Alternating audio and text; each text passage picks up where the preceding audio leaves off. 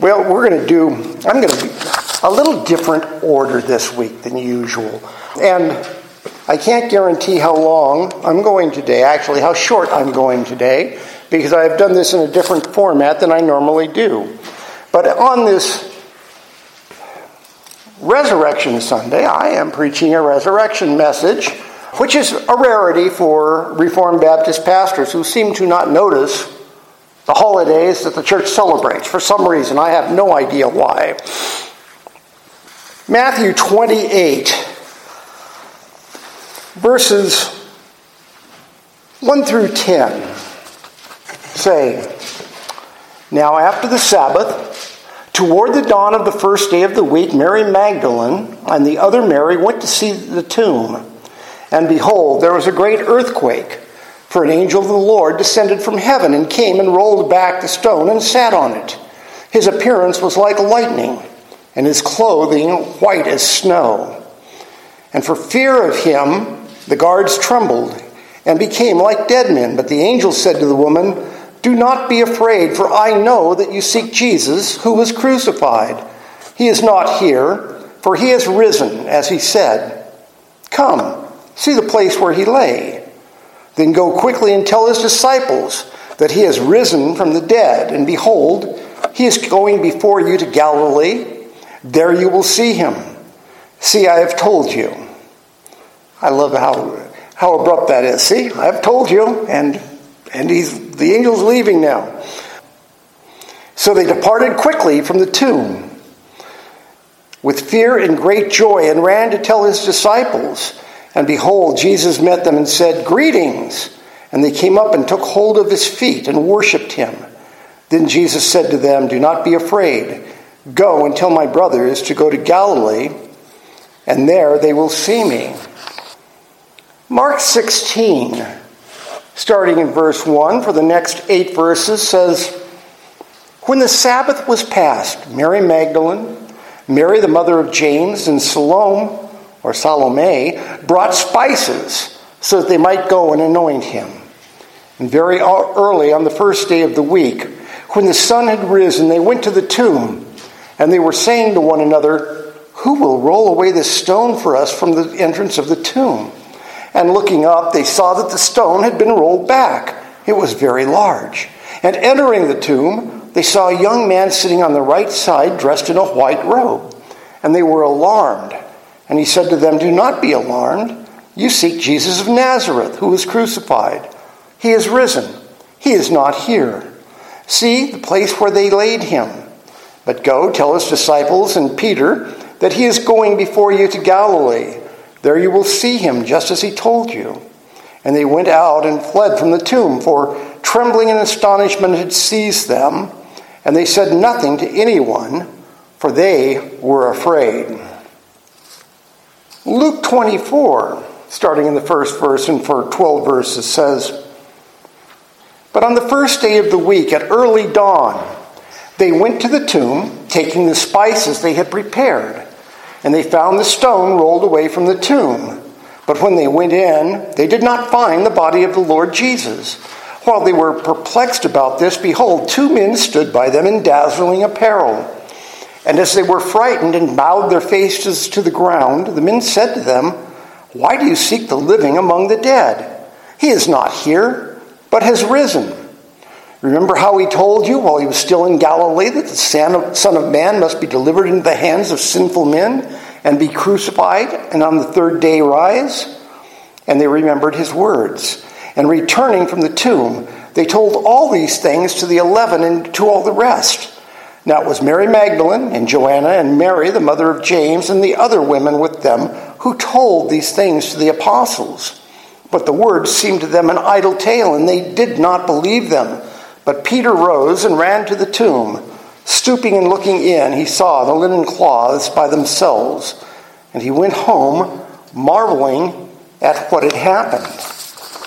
And finally, in John chapter 20, 1 through 10 says, Now on the first day of the week, Mary Magdalene came to the tomb early while it was still dark and saw that the stone had been taken away from the tomb.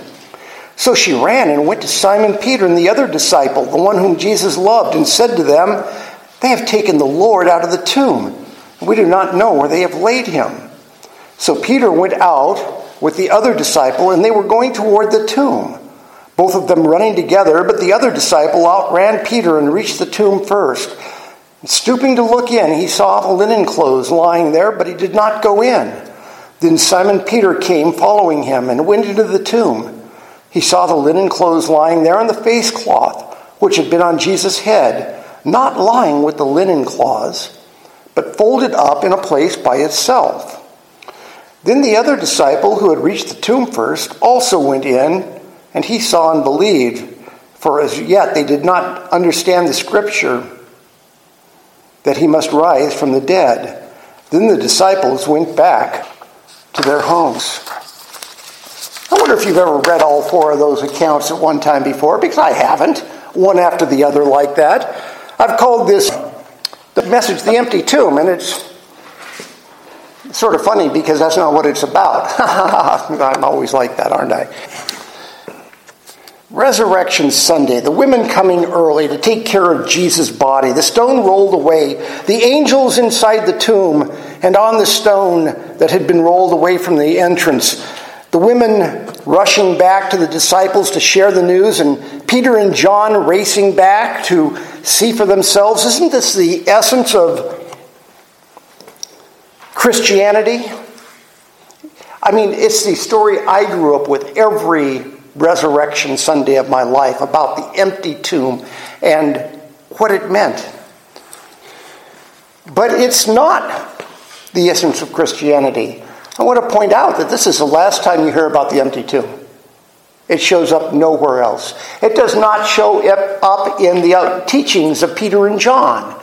They never mention the empty tomb, they never talk about it. In the letters of Paul, is no empty tomb.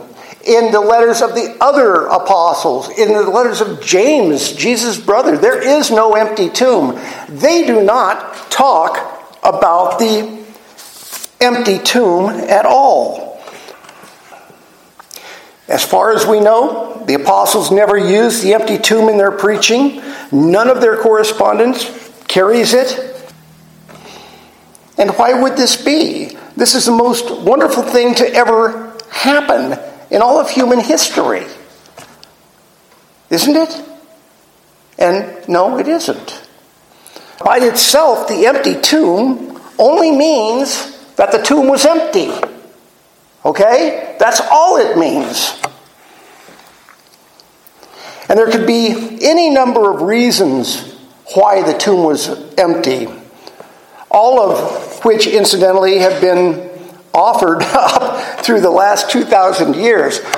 I looked up the reasons that people speculate that the uh, tomb was empty. I'm going to save the very best for last.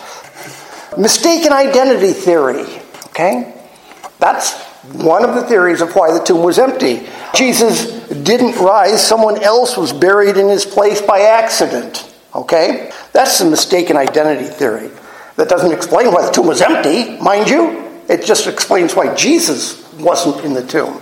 Then there's the uh, swoon theory that Jesus didn't really die on the cross, that the Romans didn't really know a dead body when they saw one. I mean, that was only the, their business, was dead bodies throughout the uh, empire, but uh, that he didn't really die on the cross, but swooned, fainted, and his disciples revived him.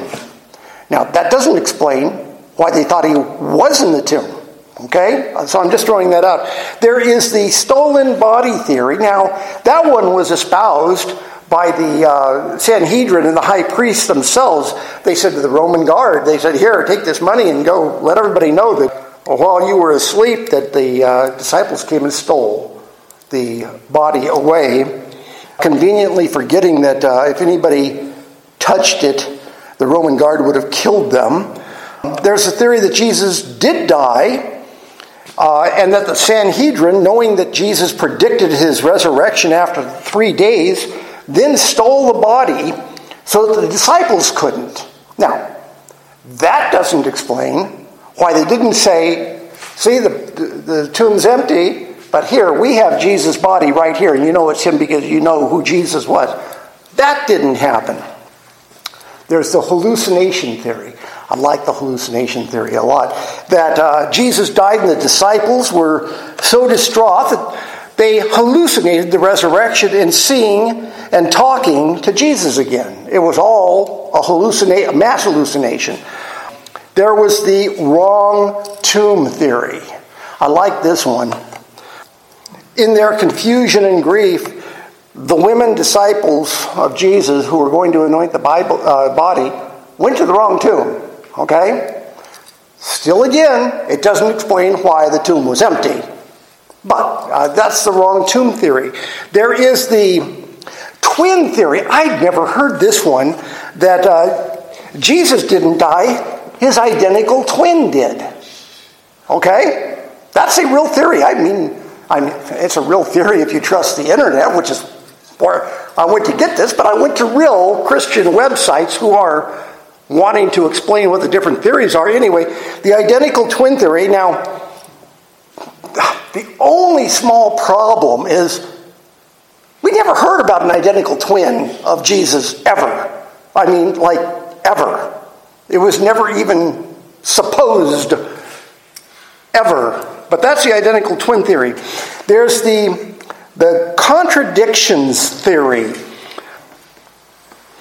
The disciples, according to these four uh, versions, didn't even know how many angels there were at the tomb, and there's really good reasons for that, but I won't go into those because that's not my point. Anyway, the contradiction theory is if they didn't know how many angels there were, how can we trust anything they had to say? Okay, so that's still doesn't explain the empty tomb, okay?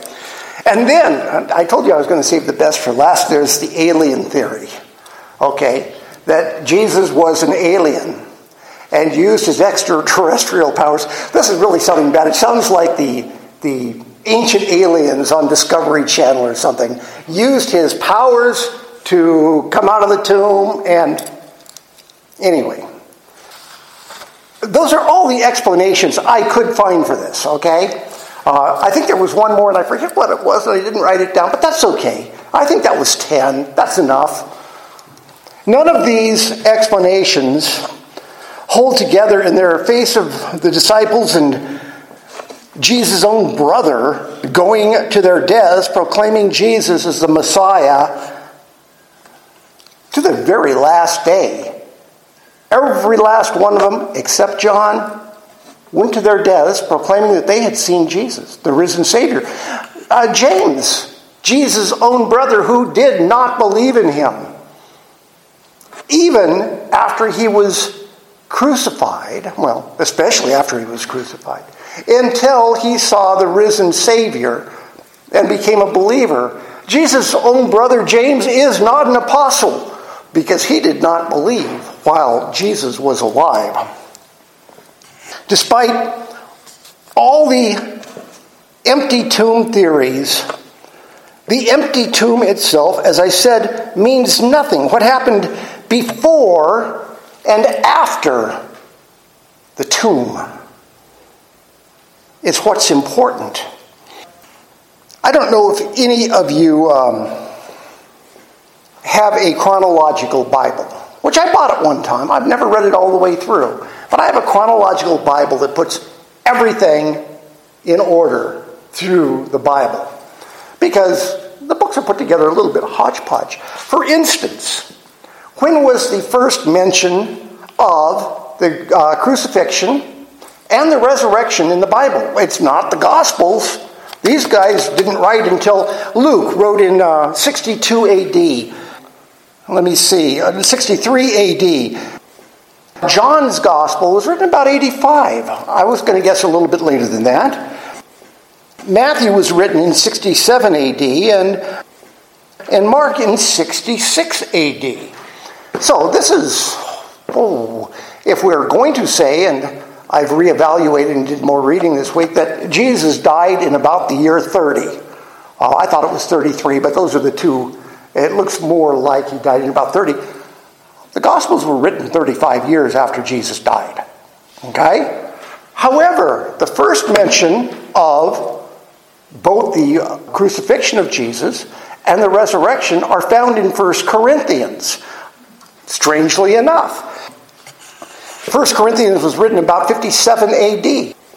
The first book of the Bible, they think, they're not positive, was James, written about 49 AD, but there's all sorts of speculation on that. The next six of the Bible books that were written were letters of Paul Thessalonians and Galatians, and finally Corinthians. So, in uh, 57 AD, about 27 years after Jesus' death and resurrection, the Apostle Paul wrote, and this is 1 Corinthians 2 1 through 5. And when I came to you, brothers, I did not come proclaiming to you the testimony of God with lofty speech or wisdom, for I decided to know nothing among you except Jesus Christ and Him crucified. That's the first mention of Jesus' crucifixion in the Bible. Uh, Paul goes on to say that. Um, for I decided to know nothing among you except Jesus Christ and Him crucified, and I was with you in weakness and in fear and much trembling. And my speech and mes- my message were not in plausible words of wisdom, but in demonstration of the Spirit and of power, so that your faith might not rest in the wisdom of men, but in the power of God. Paul decided to preach only Christ and Him crucified. Like I say, first mention in the New Testament, chronologically, of the crucifixion of Jesus. In chapter 15 of 1 Corinthians, Paul goes on, starting in verse 3, and he says, For I delivered to you as of first importance what I also received that Christ died for our sins in accordance with the Scriptures, and that he was buried, that he was raised on the third day in accordance with the Scriptures, and that he appeared to Cephas then to the twelve. Then he appeared to more than 500 brothers at one time, most of whom are still alive, though some have fallen asleep. Then he appeared to James. Then to all the apostles. Last of all, as to one untimely born, he appeared also to me. For I am the least of the apostles, unworthy to be called an apostle, because I persecuted the church of God. But by the grace of God, I am what I am, and his grace towards me was not in vain. On the contrary, I worked harder than any of them, though it was not I, but the grace of God that is in me. Whether then it was I or they, so we preach, and you believe. Paul considered the death and resurrection of Jesus to be of first importance. This is a rare understatement from Paul, okay? It's of first importance. Not, this is really, really big, okay? With Paul, I would expect him to really be putting a point on the thing.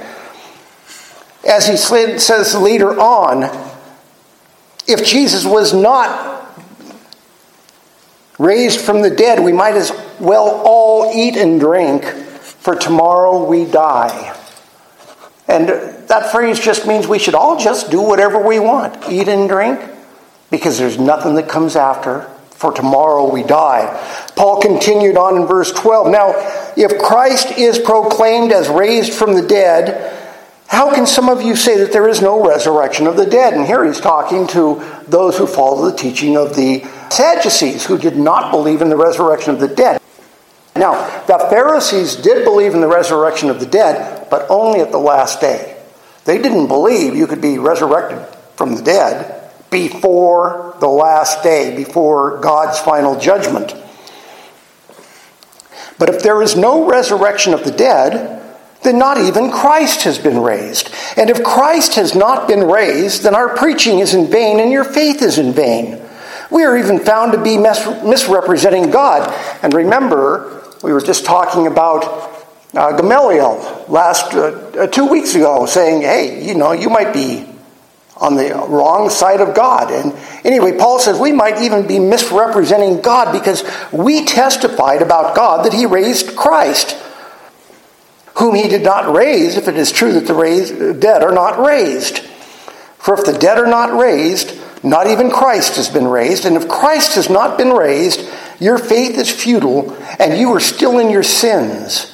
Then those who have uh, also who have fallen asleep in Christ have perished.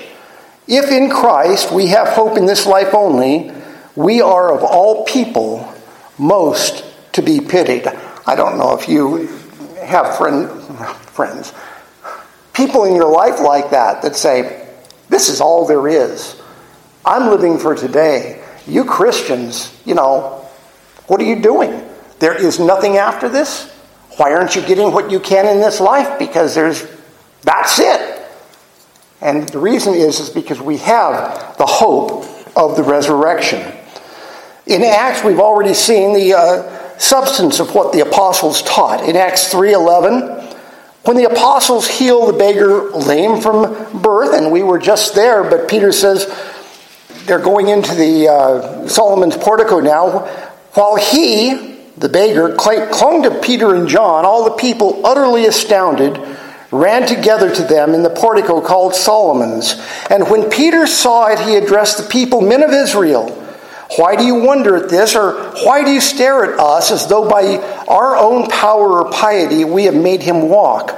The God of Abraham, the God of Isaac, and the God of Jacob, the God of our fathers, glorified his servant Jesus, whom you delivered over and denied in the presence of Pilate when he had decided to release him.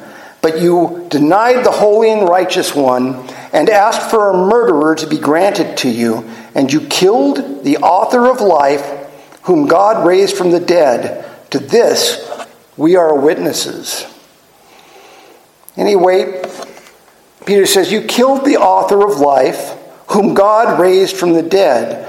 Uh, the death and resurrection of Jesus Christ, right there in one sentence. But you will notice that there is not one word about an empty tomb. And as I've said, outside of the Gospels, Scripture is silent on it. Now, why would that be? For one reason only. The death and resurrection of Jesus has deep theological implications for all of humanity, but not the empty tomb. It points to the fact of the resurrection, but is not truly important in itself. It is interesting in a historical sense, as all facts in a narrative are, and that's also why the empty tomb is not preached by the apostles.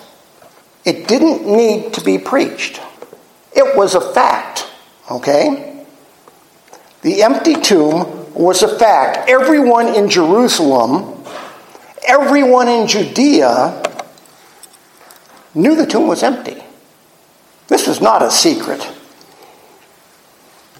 It was the most famous event to happen not just in Jerusalem, but in the world.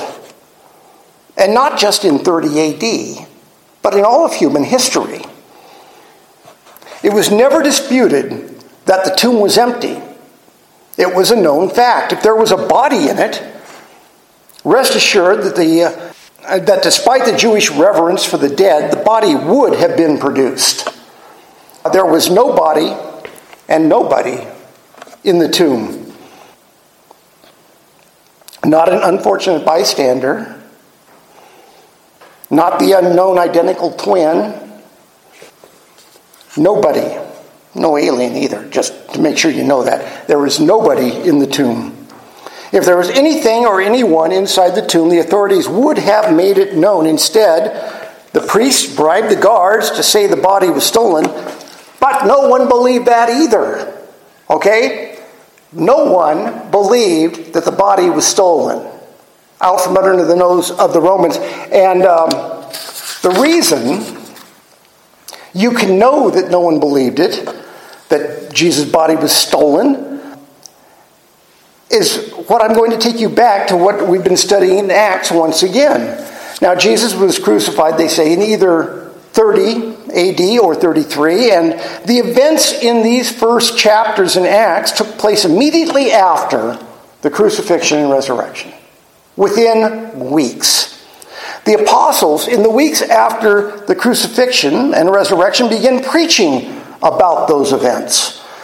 The new faith believers exploded in numbers to the point where between 10 and 50% of the population of Jerusalem believed and became Christians.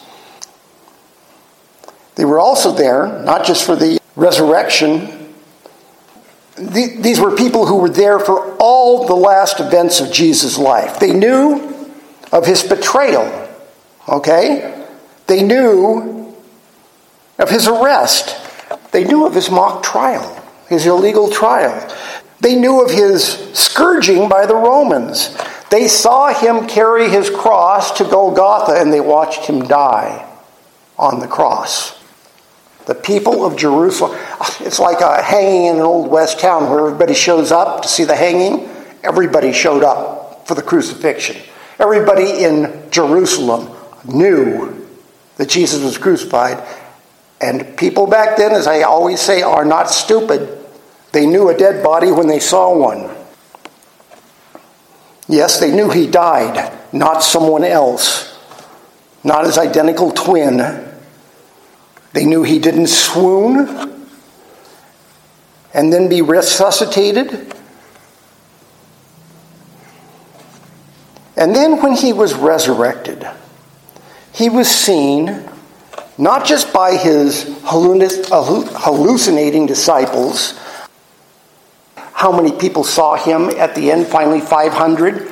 Some of these people were probably some that had seen him.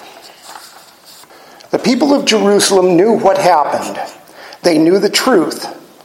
Remember that uh, this is 30 AD again. The book of James, thought to be the earliest, was written around AD 50, and for some reason I'm repeating myself in my writing. Paul's writings in 1 Corinthians, the first mention of the crucifixion and resurrection, less than 30 years after the events, and yet there were churches all over the known world. Paul, in the writing to the Corinthians, was now established them among the Gentiles. So, how did this happen? How did it happen that there were churches all over the world before Scripture was ever written? What did they believe in? How did they believe? Without a written record of all that had happened Without Scripture, how could the explosion of Christianity occur? Because even within a span of 30 years, most of the witnesses of that event were still alive, which is remarked upon. They were eyewitnesses to all that transpired. A question most of us are old enough to remember 9 11 21 years ago. Could you describe to somebody what happened on 9 11 in an intelligible fashion? Because that's what we're talking about here. We're talking about a span that goes back to 21, 25 years before. Now, another question how about, how about the explosion of the Space Shuttle Challenger? Could you explain that to somebody of what happened that day and how it affected the United States? How about the Vietnam War? Now I'm going to go a little bit back further. Debbie, you're going to just have to take my word for it. The assassination of John F. Kennedy. I can explain it to you if you need it explained. Come to me after church. That was 60 years ago. I can explain it to you. What I'm trying to point out is that there were witnesses, there were eyewitnesses to all these events, even as late as the 60s and 70s AD. People had lived through this. People had seen what happened. People knew what happened. They didn't need Scripture to tell them this story that we have in Scripture that we may know. They knew without Scripture because it happened to them. If somebody came to you and uh, told you another version of the events of 9 11, of the Vietnam War, of Jeff, would you believe them? Well, people tell these different stories all the time, at least about the JFK assassination, but would you be swayed by fables? Would you be swayed by superstition? No, and neither would the uh, residents of Jerusalem be taken in to the extent that they all become Christians.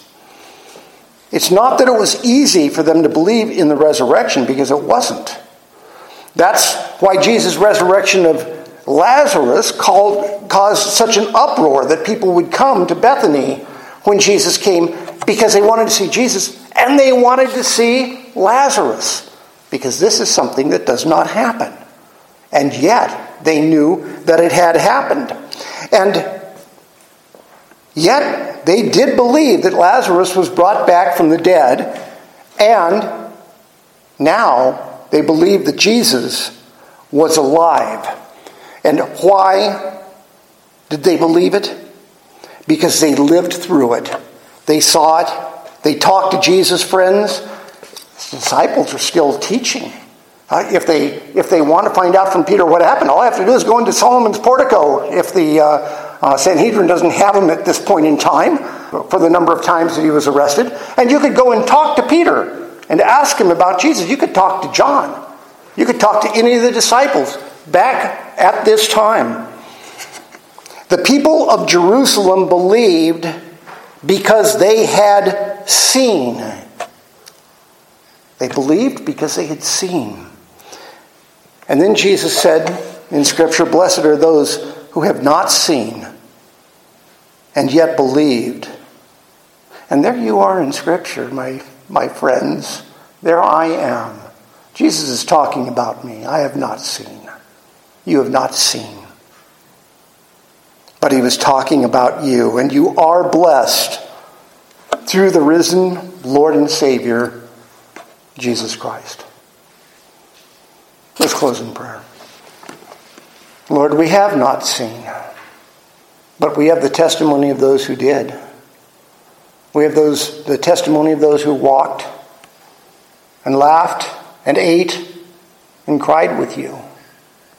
We have the testimony of the numbers of people at that time who came to believe in you because of the testimony of your friends and what they had seen with their own eyes in their own lifetime. Lord, we have not seen. But please strengthen our belief. and keep us strong keep us believing through the end of our life. And I ask this in Jesus' name. Amen.